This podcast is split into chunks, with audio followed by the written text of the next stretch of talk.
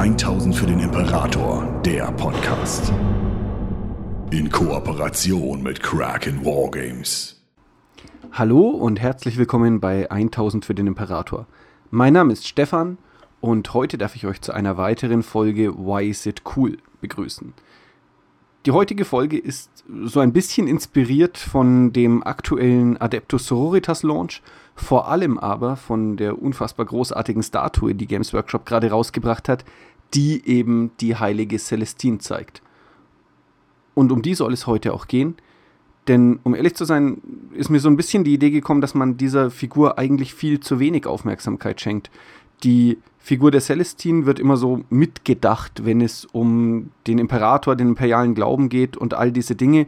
Und da einmal genau hinzuschauen und zu, sehen, wer war sie eigentlich? Was sind die Dinge, die sie getan hat und welche Plot-Twists, welche Hintergründe und welche, äh, ja, genau, Geschichten, die mit ihr verknüpft sind, existieren eigentlich. Das ist so ein bisschen die Idee. Für alle, die entweder zum ersten Mal hier reinschalten, wie auch immer das passiert sein sollte, oder für all diejenigen, die gar nicht so genau wissen, wer Celestine ist, möchte ich hier ein paar Hintergrundinformationen geben. Celestine ist eine Art lebende Heilige des Gottimperators. Das bedeutet, sie ist eine, ja, äußerlich eine Adeptus Sororitas, eine Sister of Battle, aber sie ist ähm, von, ihrer, von ihrer Machtfülle her oder von ihrer Erscheinung und ihrem ganzen Wesen her eher eine Art göttliche Intervention, wenn man so will. Dort, wo sie ist, fliegen Tauben um sie herum. Wiederbelebungen sind etwas, was nicht unüblich ist. Es geschieht meist durch ihre Tränen. Und sie trägt ein brennendes Schwert, wie es eben einst der Imperator selbst tat. Und hat eine gigantische Flügelspannweite von schneeweißen Schwingen, mit denen sie über das Schlachtfeld getragen wird. Sie ist äh, ja das Nächste, was das 40k-Universum also quasi an einem Engel kennt.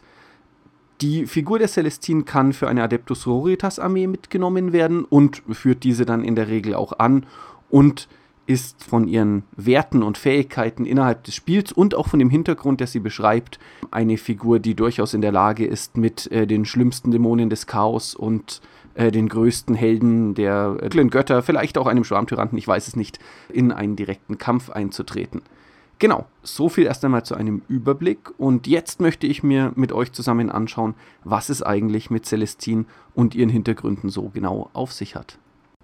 Zuallererst wäre da die Tatsache, dass es sich bei der ursprünglichen Celestine, also der Person, die sie war, bevor ihr diese, ja, wenn man so will, Erhebung oder diese Verwandlung in die lebende Heilige passiert ist, um eine Adeptus Sororitas Schwester des Ordens der Martyred Lady gehandelt hat und dass sie dort in den sogenannten Repentia-Streitkräften gedient hat. Das bedeutet, dass sie eine Schwester war, die offensichtlich in irgendeiner Art und Weise einen Fehler begangen hatte oder sich fehlerhaft verhalten hatte. Und die Schwestern des Adeptus Sororitas reagieren darauf, indem sie sich ihre Servorüstungen ausziehen, sich in Lumpen kleiden und sich mit zweihändigen übergroßen Kettenschwertern bewaffnen, um zu zeigen, dass sie bereit sind, für ihre Sünden zu büßen und äh, sich auf den Feind werfen. Celestine selbst fällt dann auch ähm, ganz konsequent, wenn man auf die Schlachtfelder des 41. Jahrtausends ohne Servorüstung marschiert. Die imperialen Soldaten können da ein Lied davon singen.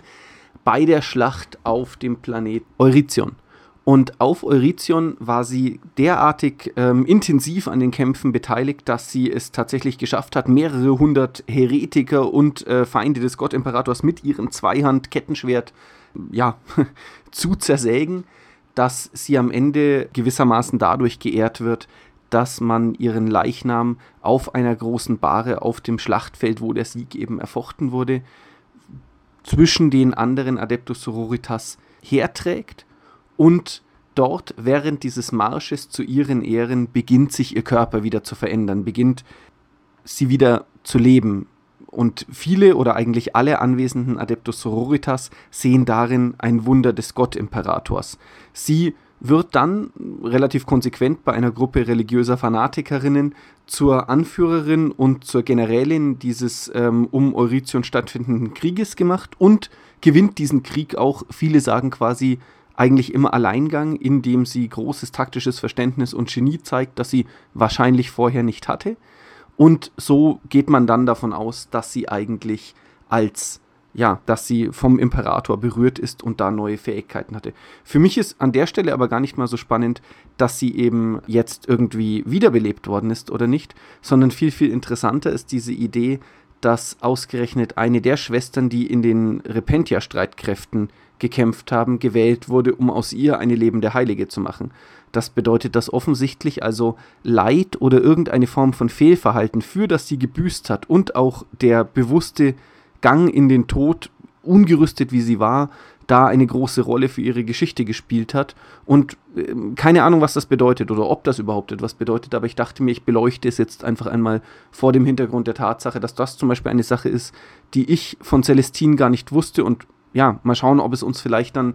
Ich habe nachher noch ähm, Parallelen, gerade zu Sanguinius natürlich, will aber auch gerade noch nicht vorgreifen und da vielleicht mal schauen, ob da ein Twist oder eine Art Geschichte oder Hintergrund dahinter steckt, die vielleicht irgendwie spannend zu betrachten sein könnte. Der nächste tatsächliche Schritt auf ihrem Weg zur lebenden Heiligen ist dann, dass Celestine darauf besteht, während eines äh, Kreuzzuges die sehr, sehr kleine und hinterwäldlerische Welt Sanctus Lys zu befreien, von der nur sie weiß, dass dort ein Schrein der heiligen St. Catherine aus dem Orden des feurigen Herzens existiert und sie selbst dringt alleine in diesen Schrein ein und als sie wieder aus dem Schrein heraustritt, trägt sie dann einen goldenen leuchtenden Harnisch und ein brennendes Schwert.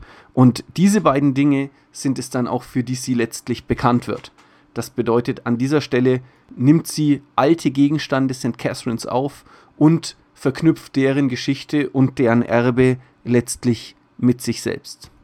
Für mich ist auch hier die Idee von St. Catherine äh, an sich oder davon, warum sie das macht, gar nicht mal so wichtig, als vielmehr die symbolische Handlung, die wir noch aus einem ganz, ganz anderen Teil des 40k-Universums kennen, nämlich spannenderweise von den Eldari.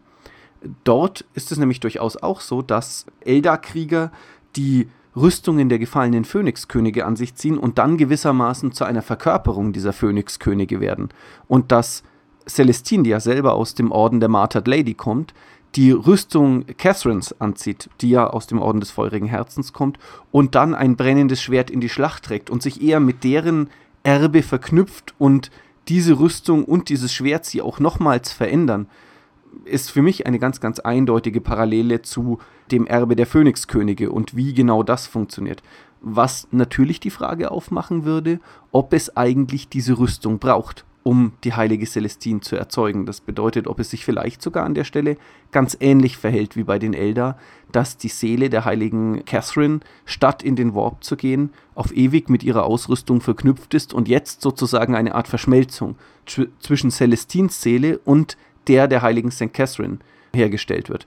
Das würde zum Beispiel ja auch die Möglichkeit aufmachen, dass eben in den unterschiedlichen Orden der Adeptus Sororitas sie sozusagen eine Art Mittlerrolle einnimmt, weil sie weder zu dem einen noch zu dem anderen Orden, weder zu dem Orden der Martyred Lady noch der des brennenden Herzens wirklich dazugehört.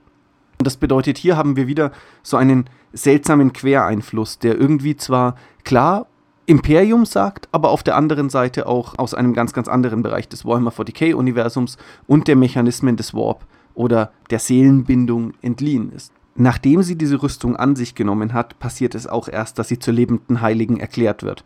Mm, es kommt dann schließlich zu einem Konklave der Kirche des Gottimperators und dort erst, nachdem sie das brennende Schwert und eben den goldenen Hahn streckt, erkennt auch die Ekklesiarchie an, dass Celestine eine lebende Heilige ist. Vielleicht, oder in meiner Interpretation natürlich auch eben genau deswegen, weil dort das Wissen, dass diese Rüstungen mit den lebenden Heiligen eng verknüpft sind, wahrscheinlich in irgendeiner Art und Weise vorherrscht. Celestine selber zieht nach einer Reihe von Heldentaten dann auf die imperiale Welt Thorax, wo ein ähm, völlig ähm, dem Irrsinn und dem Chaos verfallener Kriegsherr begonnen hat, seine eigenen Untertanen dem Chaos zu opfern und die üblichen düsteren 40k-Untaten begeht. Und Celestine selbst ähm, nimmt an dem Bodenangriff teil, wie man es als lebende Heilige ebenso tut, und stirbt dann tatsächlich in einer Nuklearexplosion, als der Warlord von Forex schließlich einen, eben diesen alten Nuklearreaktor zur Kernschmelze bringt und sie äh, in der Explosion vergeht. Das wäre eigentlich das Ende, aber weder werden das brennende Schwert noch die Rüstung gefunden, noch Überreste von Celestine, sodass man an diesem Punkt schon davon ausgeht, dass Celestine durch die Hilfe des Gott-Imperators entrückt wurde. In der Folgezeit erscheint Celestine den imperialen Truppen oftmals in großer Not und es wird immer wieder gesagt, dass sie an Orten erscheint, an denen es eigentlich unmöglich gewesen wäre, dass eine lebende Heilige hätte hinkommen können und immer wieder wird davon berichtet, wie sie Schlachten zugunsten des Imperators gewendet hat oder die größten und bösartigsten Feinde des Imperiums mit ihrem brennenden Schwert im Zweikampf gestellt hat, sodass bald ein ja, eine Art Kult um die lebende Heilige entsteht, der davon ausgeht, dass sie in größter Not erscheint. Und hier liegt eine weitere Parallele, denn neben Celestine gibt es auch eine zweite Gruppe an imperialen ja, Truppen, wenn man so will, auf die das auch zutrifft, dass das über sie gesagt wird, nämlich die sogenannte Legion of the Damned. Das sind brennende Space Marines, also Space Marines, bei denen aus den Gelenken der Rüstung Flammen aufsteigen und welche ebenfalls angeblich, wenn die Situation am allerschlimmsten ist, gläubigen und betenden Truppen des Imperators erscheinen und ganze Schlachten für äh, die imperialen Truppen wenden. Und auch hier ist es wieder gar nicht so sehr selbst Celestins ganz spezifische Heldentaten, die klassisch 40k sind. Sie kommt aus dem Nichts, bekämpft die Feinde des Gottimperators der Menschheit und verschwindet dann wieder, die mich hier interessieren, sondern wirklich eher die Frage nach der Parallele wieder. Hm, wir haben einmal, habe ich ja schon gesagt, die Sache mit der Rüstung und dem Phönixkönig und hier jetzt die der Legion of the Damned, die eben genau wie sie aus dem Nichts erscheinen, wenn man sie anbetet. Das ist eine Sache, die mit einem weiteren Teil des Lebens der Celestine eng zusammenhängt, auf den ich oder über den ich so ein wenig gestolpert bin. Denn in den äh, Büchern, die von Games Workshop um den Fall Cadias herausgebracht werden, gibt es einen Moment, wo beschrieben wird, wie sie erwacht, also wo sie gerade ist und mh, dass sie spürt, wie der Imperator sie erneut in die Schlacht ruft und dass es Zeit sein wird, Cadia zu verteidigen. Und in dieser Beschreibung wird sehr, sehr klar, dass Celestine sich in ihren wieder und wieder erfolgenden Erhebungen zunehmend zu verlieren droht und dass sie nur noch sehr, sehr ungerne in die Schlacht zieht, sie aber auch diese Notwendigkeit versteht und dass alleine in dieser Handlung ein gewisses Martyrium liegt, in dem sie immer weniger sie selbst wird. Das auf der einen Seite und auf der anderen Seite, dass sie, als sie in die Schlacht um Cadia eingreift, wie es auch die Legion of the Damned schließlich tut, beide Einheiten oder beide Gruppierungen, Celestine und eben die Legion of the Damned, von dem Aktivieren sogenannter Blackstone-Monolithen direkt betroffen werden. Belisarius Call aktiviert auf dem Höhepunkt der Schlacht um Cadia, also kurz bevor der Planet zerbricht, diese Monolithen und sie vertreiben alle Warp-Energien und treiben sie zurück und bannen einen riesigen Haufen Dämonen oder hindern Chaos Space Marines und gefallene Champions der dunklen Götter am Nutzen ihrer Warp-Energien.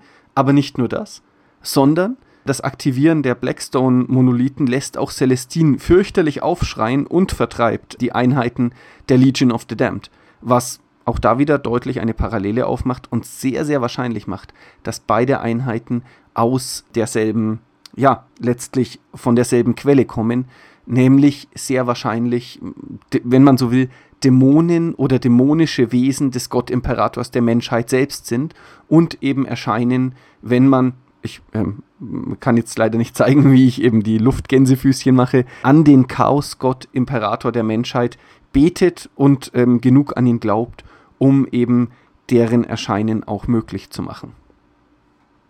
Zuletzt flieht Celestine dann von Cadia und es gelingt ihr in Kombination mit Belisarius Call und den Inari sich nach McCrack durchzuschlagen, wo sie schließlich Robute Gilliman zum aus seinem Koma erheben und es auf dem Weg nach Terra dann tatsächlich möglich machen, dass er Lord Commander des Imperiums wird.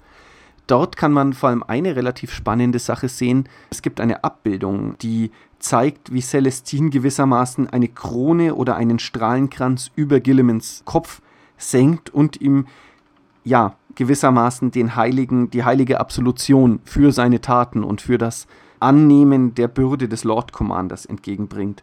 Und das in Kombination mit der Tatsache, dass Celestine sich ihm sofort verschwört und sagt, alles klar, wir kämpfen für dich und wir werden an deiner Seite stehen und ich werde die Adeptus Sororitas mit dir in den Kampf führen.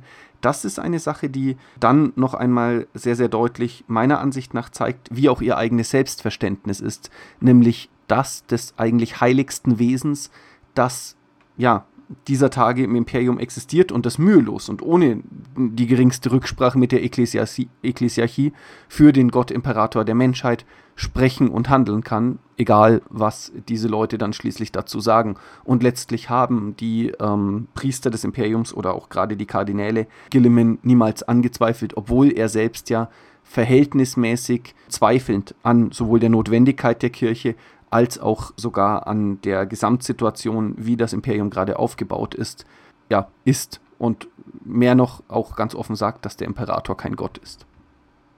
Zuletzt bleibt da jetzt noch eine Sache, die Celestine für mich sofort hat herausstechen lassen und das ist eine ganz, äh, ja, letztlich eine reine optische Frage, nämlich die Tatsache, dass diese ja, Ikonografie, die sie begleitet, mit den Tauben und den schneeweißen Flügeln ganz massiv an Sanguinius erinnert. Ähm, die Tauben nicht dahingehend, dass Sanguinius jetzt irgendwie Tauben als Wappen hatte oder so, das ja gar nicht.